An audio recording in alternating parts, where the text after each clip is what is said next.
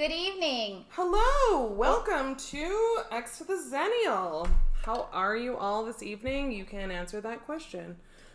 Maybe answer it in your mind. I'm Kat. I'm Stella, and we are going to talk to you today about mindfulness. We're going to talk about mindfulness. So, is mindfulness like just this hippie jargon, new wave? I don't know what label really I'd put on there. Can we say hipster too? Yeah. I mean, I feel like it's definitely like a new agey way of looking at things. It's it's definitely kind of gotten some traction. Yeah. I would say in the last 10 years just because people are trying to find peace. They've got anxiety and worry and their lives are all fucked up. Or is this like legit shizzle? So, the research bears that it is legit shizzle. Like here's here's what I know to be true about mindfulness. Um, specific to my practice, when I am working with clients with anxiety, um, because oftentimes our minds just do what our minds do, right? Like they're going to think about what I did yesterday and what I'm going to do for dinner tomorrow and what kind of plans do I have and I'm a terrible human, so nobody loves me and you know, there's like there's a lot of things that happen in our brains kind of automatically. And you Right. and I have talked about the fact that both of us have anxiety. Mm-hmm. Um, and so controlling our brains is very challenging. Um, Or the- it can be. it can be. Unless you're using some hippy dippy jargon, hipster mindfulness legit shizzle. Well, but here's here's the thing: is that mindfulness has been around forever. It has actually. I have some data, some information on that, and where mindfulness kind of dates back to, and where the first sightings in literature and research. Um, it's one of the significant elements of Buddhist traditions. One hundred percent. And so even like meditation and all of that, that is a form of mindfulness or mindful meditating. right? Meditating. Being of the meditative state. so, uh, mindfulness is also associated with Gestalt therapy, which is my clinical practice of operation. Yep. Also known as the bulldog of therapies, super confrontational. How's that feeling in your body? Where in your body is this being absorbed? but it's also part of DBT or dialectical behavior therapy. Yes, and tell us more about DBT because I don't practice in that clinical setting. I, there are tools and skills I use in vocational rehabilitation, Mhm. but I'm not up on clinical practice so much. And DBT has really come a long way since we we finished graduate school. So I'd love to hear about that. So the primary functionality in in talk therapy um, has been CBT, so cognitive behavioral therapy, which is like identifying your thoughts. What are your behaviors based on those thoughts, and then how do you shift that? Right? Can we do an example of that? Of CBT? Yeah. Sure. You want to do a role play? no. Okay. Uh, do an example. But an example would be like, you know, I my kind of go-to default is um like my negative self-talk sometimes is like, "Oh my god, I'm so dumb," right? Um it's always been kind of a thing that my brain will go to if I make a mistake or if I am not doing something right or if something doesn't work out, like my brain says, "Oh my god, Stella, you're so dumb." It doesn't say instead. Well, so and and so then my behavior uh, is reflective of that, right? Right. So then I self sabotage or I make things worse or blah, blah blah. Like I've done those things in the past. Right. The shift would be changing that thought, right? Mm-hmm. Um, and I do a lot of fact based work for myself, but also with clients. In well, what is the actual truth? Not what your brain is telling you, but like what is real? What can we? What's the reality of this situation? Sure. Let's look at it from a broader What is lens. the evidence to Yes. either support or not support whatever that thought is, right? Utilizing discernment. Exactly. And so for me, it's like, okay, well, I'm not so dumb because of these things, right? I Right. make good choices. I'm actually really good at life. I have these degrees. I, you know, people, other people tell me I'm smart. I must not be that dumb, Okay. right? So then my behavior, Could you also then identify like maybe roadblocks or barriers that could like say so say my brain saying you're so dumb. right? But then cognitively I'd say, well no, I'm not dumb. I have this master's degree like you said, but I could also say, well, and the schedule was off and this took a long time and Right, these so- are other contributing factors Sure. that might be enhancing that negative thought or propelling it that you need to identify that there's more things outside than just your cognitive thoughts Absolutely. And- And and so recognizing that you know when we focus on negative things the negative things grow so if Yeah. if that well-worn groove of i'm so dumb is my default Mm-hmm. then i have to work just that much harder to kind of go well yeah i you know they give master's degrees to everyone like it was a really easy program blah blah blah That's a harder thought to come to. That takes a little more cognitive resonance thinking about. right to, validate to that validate. i'm so dumb right? Right. but if you are going with facts and you you have your facts pretty set like the just the re, you can't defute a fact you can't defute the truth Right. um and so Evidence based truth. right. And that the evidence bears out that i am not dumb based on these things. Right. um so then i shift my behavior. So that's cognitive behavioral therapy. Dialectical behavior therapy is different. Um, even though it is a behavioral therapeutic model um, the the the basis of it is that we can hold two thoughts in our brain right we can be excited and scared we can be happy and terrified Roller coaster. right roller coaster Bungee jumping, skydiving. Yes. We can feel secure Right. in who we are in relationships and still doubt blah blah blah thing, right? So we can we can do that. The ability to do that is real. Right. The thing about dialectical behavior therapy is it looks at um well it looks at how you regulate your emotions, right? Because Sometimes when we have two thoughts in our head, we behave erratically, which is like Well, it's utter confusion. You Right. know, if you're scared and then you're happy, you have these endorphins, all sorts of cortisol running through your system, adrenaline running through your system. We have a biological basis Yep. for for that. Yeah, for that happening. Yeah, and so the so there's emotional regulation, there is mindfulness, there is distress tolerance, um, and there are two more that I am looking up right now. But the the point is that it's it's a very intense therapy. It is a long term treatment modality. Like how many sessions would a, a Ideally, in a very strict setting, it's two years. wow, that's pretty intense. That's a commitment. It really is. That's a strong commitment, significant commitment to change. That's good. That's great. It is, but it's also kind of difficult to to stay with it. So the other one is interpersonal effectiveness, um,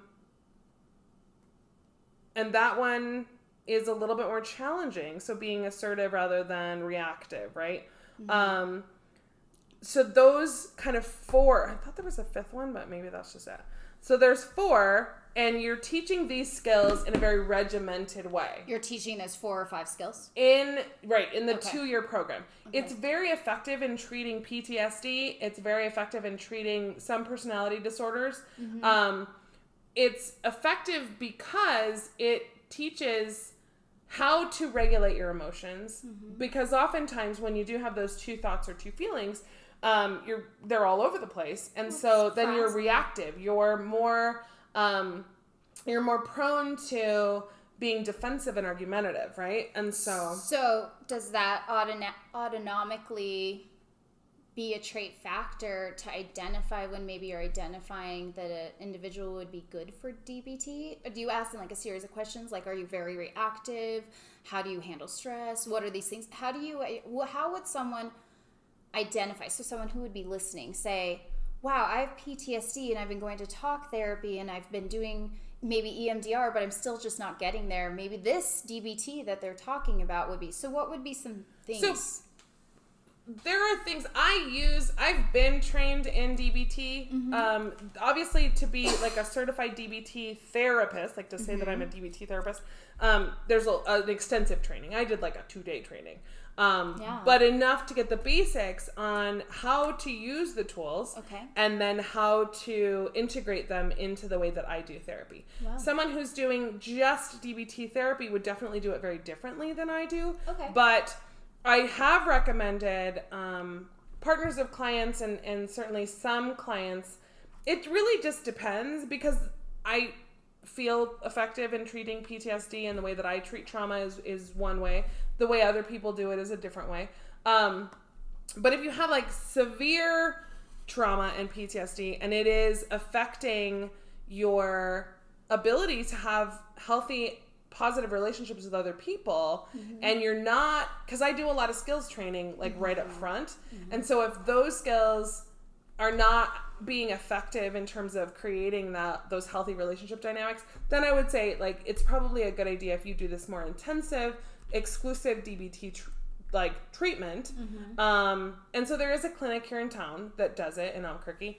Um but i integrate dbt into my work all the time right, Right. so um, specifically for anxiety i do a lot of mindfulness and emotional regulation Perfect. um, I do distress tolerance to a certain degree. I have used it with personality disordered humans um, because depending on when they come into treatment and their willingness to work, it's really important to kind of set up those boundaries and, and teach those skills up front because the way that I do therapy is confrontive and direct Yeah. um, it can create emotional distress. It Absolutely. can, and and so, you know, I I I have said in the past that people with personality disorders are allergic to me because I don't not easily manipulated, Right. And I don't take any bullshit. Well, yeah, you're a very strong woman. Like you have a very strong presence, I'm sure, in the therapeutic setting. I mean, Right. you've never been able to counsel me because you know all the laws and stuff like that. uh, you don't want to lose your license, but yeah, you do. You have to have a strong, dominant personality type. Sure. It sounds like to go to DBT, so that's good for somebody to know up front if they are considering this modality of operation that it is very intensive. Yep. It's very long in duration. It's very confrontational. It's Yep. challenging. You're going to develop skills, and some of those skills are, are mindfulness. And so I use the mindfulness aspects of DBT um, because they're effective, right? So there's a lot of different components and parts to it. Okay. Um, but I think that one of the and we've certainly talked about mindfulness, right? And, Yeah. and even just like using the word like, oh, I'm doing this in a mindful way, or I'm being very conscientious of what's Right. happening. The the basis, both in a meditative tradition and in a therapeutic tradition, is to slow things down, right? So when we are anxious Yes. or depressed, Right. um, I often will identify that, and I tell clients like, you know, depression is everything that happened before now, right? Right. You can't do anything to change that, and anxiety is everything that could potentially happen in the future. We don't have any control over that, You can't. You can't. and so it. so part of it is just kind of. And I tell clients often, like, stay in your lane. What is happening right now? What I can like you that. control right now? Right? Right. And that's how I use mindfulness in managing those two things. So that's how you start that dialogue of, of putting that skill into the therapy session and into instilling that into the client. 100%. is Yeah. by putting okay what can you do what's going on around you let's start being conscious let's loosen our consciousness to start absorbing what's going on in our surroundings what's going on in our bodies Mm-hmm. And that's that's important because when we are and anxiety is a, is a really good example because I think Yeah. a lot of people have a certain degree of anxiety when they're dealing with something new or changes or um, you know old relationships that haven't really um, been effective or or healthy right? so the people that i that i'm working with are kind of overthinking about things or i call it doom train thinking right? So um, really kind of saying well i the worst the, the what if game is like the worst game ever because it's really identifying like the what if the worst thing happens. Like what if i don't get in that get into school? What if i don't pass this test? What if my mom you know i don't know gets cancer? Like all of those things right, Right. And so those uncontrollables. and they're uncontrollable because one they're usually happening to other people Right. or you can't control it. Obviously Right. what if i don't pass that test? Well i'm going to fact check that with did you study? Right. Right? Are you taking that class? Um, Right. but really kind of saying like what can you control rather than spending a whole lot of time ruminating right. or you love the word perseverating i love the word perseverating because it identifies my anxiety so but that much. works for you like you can Yeah. identify that that's what it looks like Well, yeah, now I'm cued into it. And when I start having that looping, looping, looping, looping, drive me crazy situation, I can target in on that and be like, hey, you've just mentioned this about five times in your brain. Let's do a little self check. Let's do a little self talk. what's going on? Why are you fixating on this? What's Yeah. what's happening? And is this like in my body or is this just in my brain? Do I have an icky feeling? Do I yeah, like what's going on? is this what a kind of Mm-hmm. sensory issue? Like s there's stimulation in the environment that's actually like kind of triggering this weird anxiety, panicky feeling within me. Yeah. So stopping and taking that moment and I and identifying first, hey, I'm doing this thing. And for me it's perseverating. Sure. For other people it could be repetitive things as well, but what are some other things? So, I mean, uh, anxiety is a broad umbrella. It's huge. But under anxiety, um, and and when I'm working with clients, I usually talk about okay, so there's two types generally. Um, there's the thought type, right? Ruminating thoughts, obsessively thinking, not being able to shut your brain down, Right. and then there's the panic type. So like heart palpitations, sweating, like hand like hand sweating, like, Like a shortness of breath. Right. So there's the body type, and then there's the brain type. Okay. And most people will have one or the other, uh, but a lot of people have both. The panic is less prevalent. There are humans who've had panic attacks or have something that feels like a panic attack. yeah. Um, I have to remind clients that no one's ever died from a panic attack, No. but it feels like you're dying. I I had a few in college. I had one in my undergrad. I was just walking down the dorms and boom, I thought I was having a heart attack. Yep.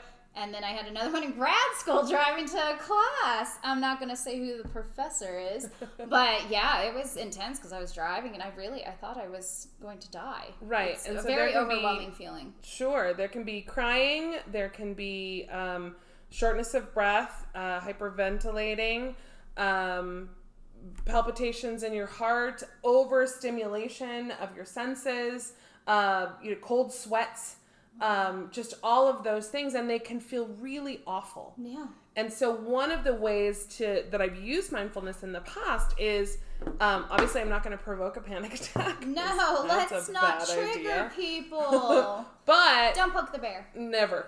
Um, but it is kind of going, okay, tell me the last time that happened. Tell me what that feels like. And one of the things that happens is when you talk about um, a panic experience or Mm-hmm. a traumatic experience, your body will start to react to that, even that thought, right? It's automatic. automatic. So one of the things is like, okay, tell me what you're feeling, right? Where's Mm-hmm. that coming up? If someone has PTSD and they've always just kind of had anxiety or or hypervigilance or any of those kind of triggering things, what we work with is without triggering that, um, kind of saying, well, where does it start? Right. Where do you start to feel it in your body? A lot of times it'll be in your chest, but sometimes people get numbness of the hands. Sometimes times. Yep. Sometimes times. people get stomach issues, or they'll get, uh, you know, kind of cold sweats. Lockjaw, start clenching Mhm. on your jaw, tightening up your body, Yeah. rigidness, Some sore people muscles. get hot, and so they'll it'll start in their chest and it'll go up their head So and they flushing. flushing. So all of those things. So they start to pay attention. They're like, oh well, this happens and this happens. And this. Okay. Cue into So that's one way for you to start to recognize. Because here's the thing not everybody has anxiety in the same way. Right. I can say thought type or body type, but they don't, they're not aware, certainly when they come, Right. to, uh, to know, well, when I'm anxious, then I get snappish. Or then I get uh, withdrawn, or then I get emotional, or more emotional than I normally am, right? And so once we start to identify their reactive behaviors, then I can say, okay, well, here's the thing. Let's check your thoughts. Let's check what's going on. Let's check what your trigger is, right? Right. So, my first couple sessions is always about increasing awareness and then building tools, right? And so the the the beautiful thing that I enjoy about the DBT book is that it's got some very helpful step by step things, um, and and I there are lots of DBT books. You're more than welcome to to check those out. Um, there's certainly the the ones that we use for um, treating or training clients. Um, the woman who wrote the book is Marsha Linehan. Okay. And so she's a therapist. Obviously, it's the one that I use for therapy um, when I'm working with clients. And so Um, I own the book. I can make copies. Um, obviously, online it's a little bit more. Um, you know, you don't want to profit from it or whatever. Right. Uh, but the the one that I like to use is the workbook and handout. So it's got the handouts that are really Great. easy. Um, and so if you take my anxiety skills uh, workshop, then you can I will give you those skills and, and process through what anxiety looks like for you. But I have a question. Yes, when, ma'am. What? Tell me a little bit more. This is new to our X to the Zennial podcast information. You said when you do a workshop, can you give a quick? So I I teach skills workshops. So if people aren't ready for therapy or you know don't really have the time or aren't really sure what therapy looks like for them, Right. I encourage people to. It's usually a two-hour workshop. Um, I define what the issue is. So in this case, anxiety. Uh, talk about how it shows up, like where it's coming from, what it looks like. Um, the the last few times I've I've done the training. Uh, sometimes there are clients in the room, sometimes there are not. I usually do small groups, like five or six people. It's a more intimate setting too. right? Absolutely, because when you have anxiety, the last thing you want to do is go to like some giant ass seminar Come on, I want to go to a convention. oh my god, no. Um, so I I do the definitional part and then I go through different exercises, right? So Fantastic. um, the mindfulness ones that I love. So there's one uh, one DBT skill in emotional regulation, which is like a five sense self soothe um, process. Okay. Um, so I, when I when I teach it, I call it the self soothe kit, right? And so usually I'll do it in like the first or second session. Um, and so I just I give them the handout. I'm like, this is a guideline, but I'd like to have you kind of talk to me about what your goals are in terms of calming down, right? Or coming to possibly therapy because these are your skills groups. Sure. What topics do you cover? What skills groups do you cover? And then we'll move on to. So the skills that I teach, uh, that I have curriculum written for, is uh, the anxiety skills, uh, the codependency skills. Wow. I also teach that to organizations, um, couples communication, and then I have a woo woo skills group. So manifesting and magic and all of those things. That sounds fun and empowering. It really just is. That's Um, fantastic. and so I usually post those on my Facebook and Instagram at LunaX2. Um, and so that's where you can find those. But I, I try to do them a couple times during the year okay, great. um, because they're smaller groups and, and you're able to learn those things. Um, and then individual sessions. Um, that would be the follow up treatment to then really start to deep dive into CBT, DBT, mindfulness, and start learning all these mindfulness activities. yeah.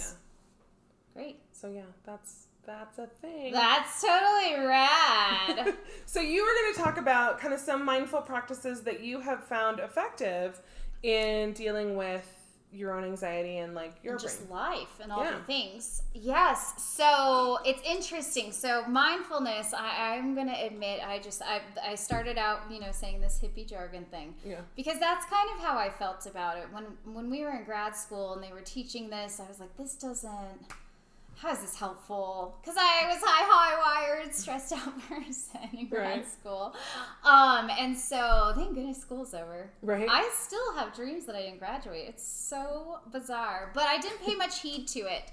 And in grad school as, as a technique, because I'm more Gestalt, which is interesting to learn that Gestalt therapy and mindfulness are the same. I really just practice the like super Confrontive. like- confrontive, like, well, t- well, tell me more about that. Tell me more about that. Let's drive down deep into what's going on and let's root this out. sure. Dig it out of the ground. And so we were camping, Yeah. and I was just like, oh, I call dibs on starting the fire. yeah.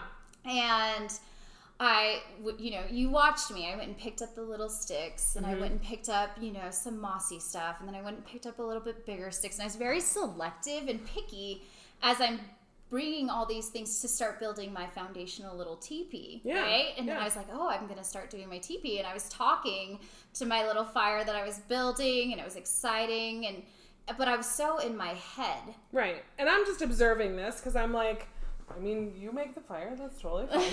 But I, love also it. know you, and I know that your attention to detail is important, not just for the sake of detail, but because for you, it's very calming to have control over those things. Right. It's it's meditative. With detail, it's the attention to detail. I am a lazy person. I mm-hmm. own it. I don't like to waste my time.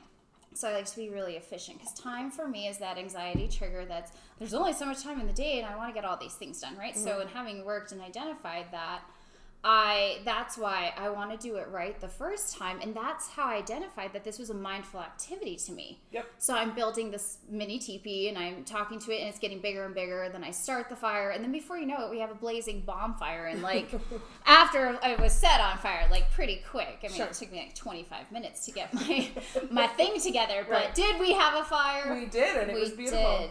So these mindfulness techniques, as soon as you called me out on that, I've been paying a lot more attention to the things that I do that are mindful because I did try the coloring books. Mm-hmm.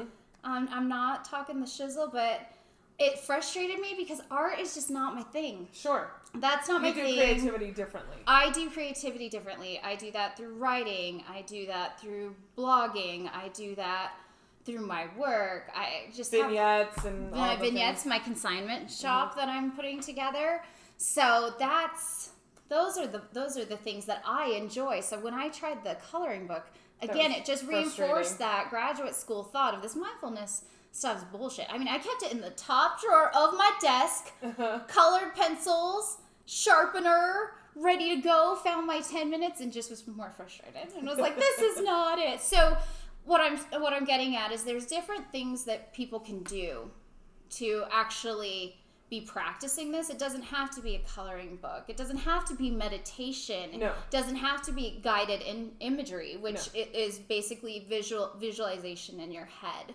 It doesn't have to be a yoga class. It doesn't have to be something soothing. For for me, it's an active engagement because that's a big thing for me in my body and moving and expression. So gym time Right. is a mindful activity for me. I go, I put in my headset, I listen to the music, and it's the same playlist for like a year and a half, two years. Sure. Because really, I'm not listening to that music. I'm just using that beat because I'm in my head and I'm thinking about my day. Mm-hmm. I'm thinking about all the positive things that happen, things that maybe potentially could go better tomorrow. Sure. You where I'm at, and then I'm letting go of these things Yes. as I'm physically working my body. So that goes into what you were talking about, CBT Right. earlier in the podcast of having that those cognitive thoughts, the behaviors, but I'm making a link between my brain and my body Right. to say we're exercising, so I'm producing endorphins. I'm producing a lot of feel good, happy chemistry within my body, and that's helping my mind and that's helping me let go of things. When I'm at the gym, I do not pay attention to time. Right. It's amazing. Which is really amazing because you do pay a lot of attention to time. It do. is an anxiety producing thing. Um, I I encourage the gym only because well for There's so reasons. many reasons. But but as in terms of a mindful activity, though you're doing a little bit differently, and it is mindful in practice for you. Oftentimes, I tell clients like when you are in the gym, you are paying attention. Depending on what you're doing, you're paying attention specifically to like weightlifting and those things. Like you're paying attention to reps, you're paying attention to weight, you're paying attention to breathing, breathing and doing and form and all of those and so that's a very mindful practice in that you're only focusing on doing the one thing yeah.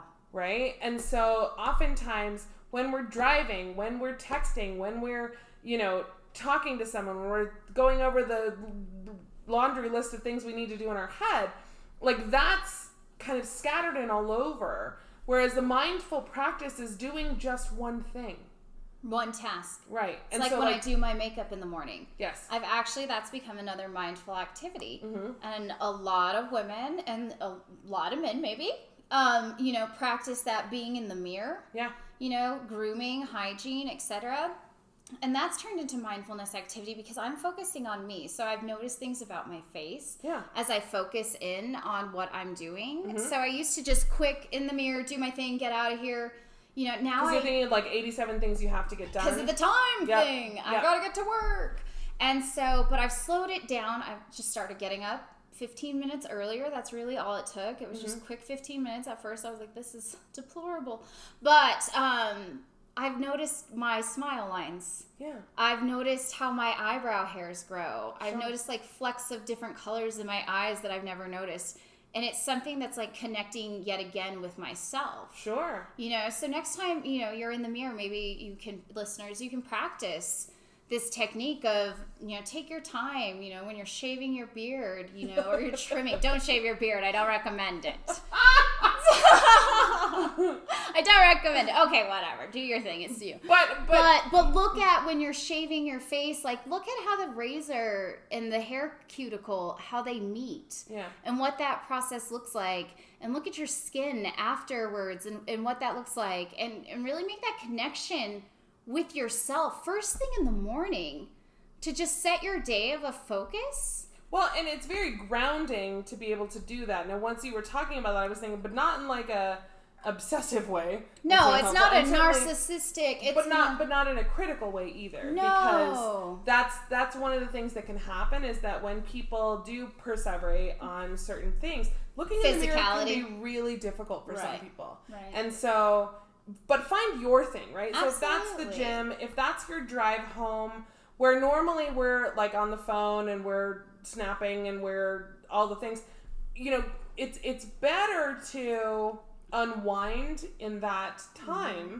so that you're not so focused on oh what is the next thing i have to do? Because that is anxiety. Yeah you know when you're so overly focused on the 87 things that you need to finish or do or complete then you're not being able to appreciate what is good the other Right. part of mindfulness is gratitude oh i love talking about gratitude well, I, I talk to clients, and I, you know, I'm on my videos on on my LunaX2, Instagram.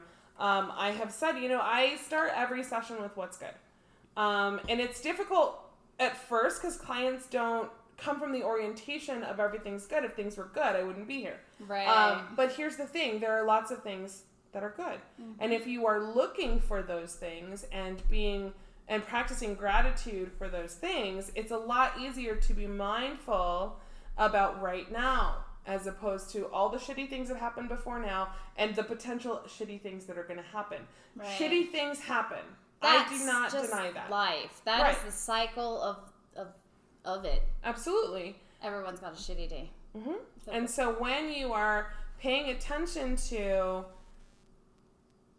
being grateful for even just waking up in the morning, right? Like when we and everybody wakes up differently, but if we start with today's going to be a good day. mm-hmm. Because I know this because I woke up and I get to start over. Right right? And what are the three things that I'm grateful for? Well, I'm grateful for, you know, a, a sunny morning. I'm grateful for an hour Mhm. to get ready. I'm grateful um, for my family. Uh, they're all healthy and, and doing great things. right You know, I'm grateful that I'm laying here for two minutes and stretching. yes. That I prepped my coffee to be brewed this morning so I can just lay here and stretch and be in this moment. Yep. And that's mindfulness right there, being in this moment. Because here's what I know to be true life is long and life is short. Mhm. When we want it to be long and that beautiful, amazing moment to last forever, it's fleeting.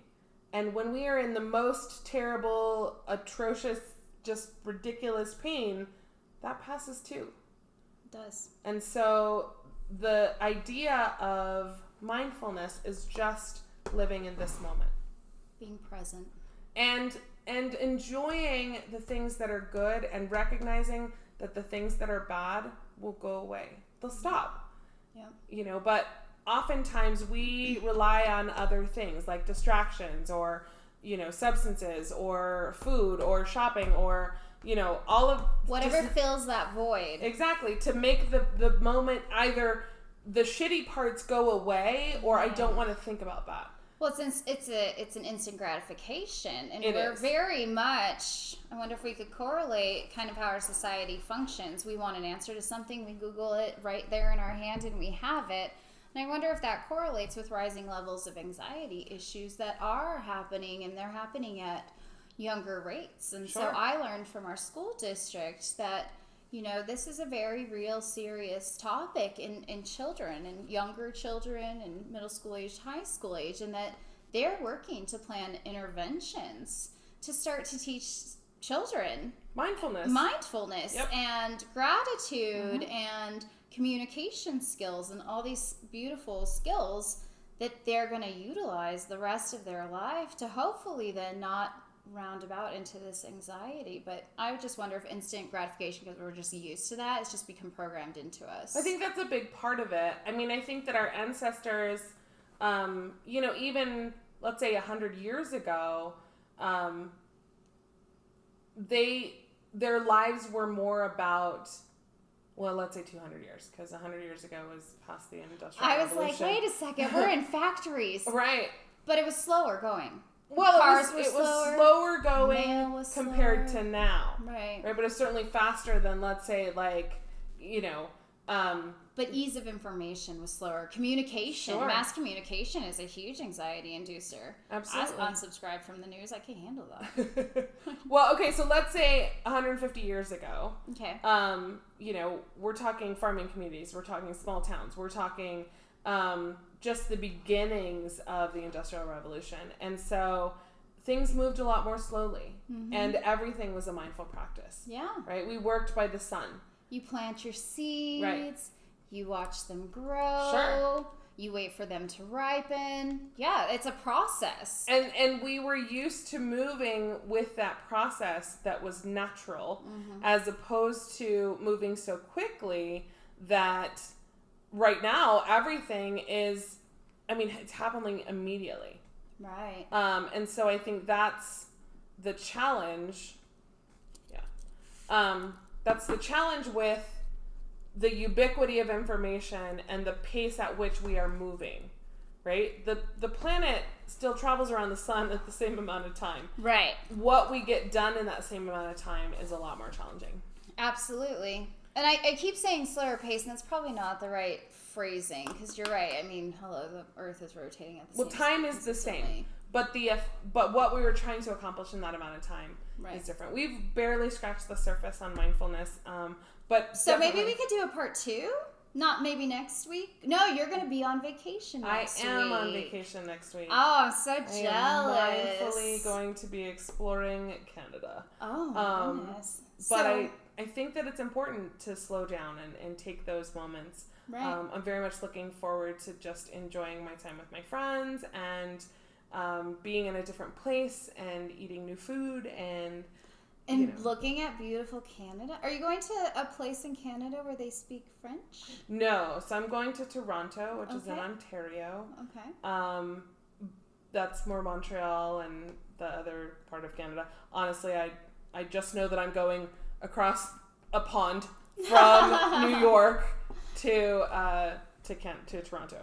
Um, but I, we will not be here next week. So we won't have a podcast next week, and we do want to continue this dialogue about mindfulness because Yes. it's becoming very present during our conversation. That it's very much a complex, very powerful, can be very powerful technique and skill to develop, and that you know that's not going to come from a coloring book. So For everyone, for everyone, I think yeah. So but if, continuing that. if you're yeah, so I want to talk about those things uh, moving forward because it is an effective treatment uh, to manage anxiety and certainly depression. Um, it's a little bit more difficult to manage depression with mindfulness if all you're thinking is negative thoughts. But it is helpful to recognize that even though I feel like total shit right now, if I get up and mindfully go for a walk right, with the goal of just going for a walk, right, that's a lot easier to manage depression. It's getting out, it's being less, you know, isolated in your own space, blah, blah. Um, but the other thing is to really look at um, not everyone can meditate. right. It's, I, it's, I have a hard time. I struggle. I do too. Like I can do eight minutes, literally, on a timer. Um, that's the most that my brain will allow me to do. I often tell clients That's like, really good. you if you're on a bull for eight seconds, like that's amazing. I can do eight minutes in my own brain uh, quietly. But um, there are some great books, and, and the go to that I usually uh, recommend is 10% Happier by Dan Harris. Um, you can get that on Audible. You can get you can get it at your library, but he talks a lot about how to and how he has managed his own anxiety with mindfulness. Um, obviously, he had he's a reporter, Oh, and okay. he had the the means and opportunity to kind of go deep into like a lot of mindfulness and meditative gurus. Uh, but the way that he's put the book together um, is really helpful. He's also got his own podcast. There are things. Dan Harris is awesome. Um, but It, I do want you to, if you're interested, that's a good place to start. Great. Um, I do a lot of, of bibliotherapy or, or recommending books because there are lots of books out there. there are. Um, and so there's really great opportunities to be able to inform yourself Mm-hmm. on things that I know to be true that work for humans. Well, and everybody responds differently to modalities. Mhm. So, you know, someone may read a book, get through it, and just it, it changed. You know, it resonated. It, it, there was something, you know, someone could read that book and be like, no, because that's not their process. That's not the modality that really would work for them. So, definitely looking at therapeutic processes is really great. Absolutely. Cool. All right, that wraps it up today. Um, if you have feedback or you want to um, get a hold of us, it's X, the number two, T H E, X E N N I A L, X to the Xennial at gmail.com. You can follow us on Instagram at X to the Xennial podcast. Um, you can follow me at LunaX2. You can follow Catherine when she gives you that information. okay, well, Stella, you have a blast in Toronto over Yes. the pond, Over a pond. over a pond. Do you fly over Niagara Falls? Uh, no, I'll be landing in Buffalo and then I'll I'll take some ground transportation to Toronto and it's like a two hour trip. Right on. Well, Stella is not going to be here next week, so we will not be having a podcast, but we will be having a podcast the following week. So That'll give you an opportunity to catch up if you haven't listened to all of them. Um, but Some we do bibliotherapy. Some bibliotherapy. finish your book. It's your week. Thank you so much for listening. Appreciate your time. If you have any feedback, we are always encouraging positive feedback. If you don't like us, you don't have to listen. And if you have anything negative to say, we just don't want to hear that. Thank you. Thank you.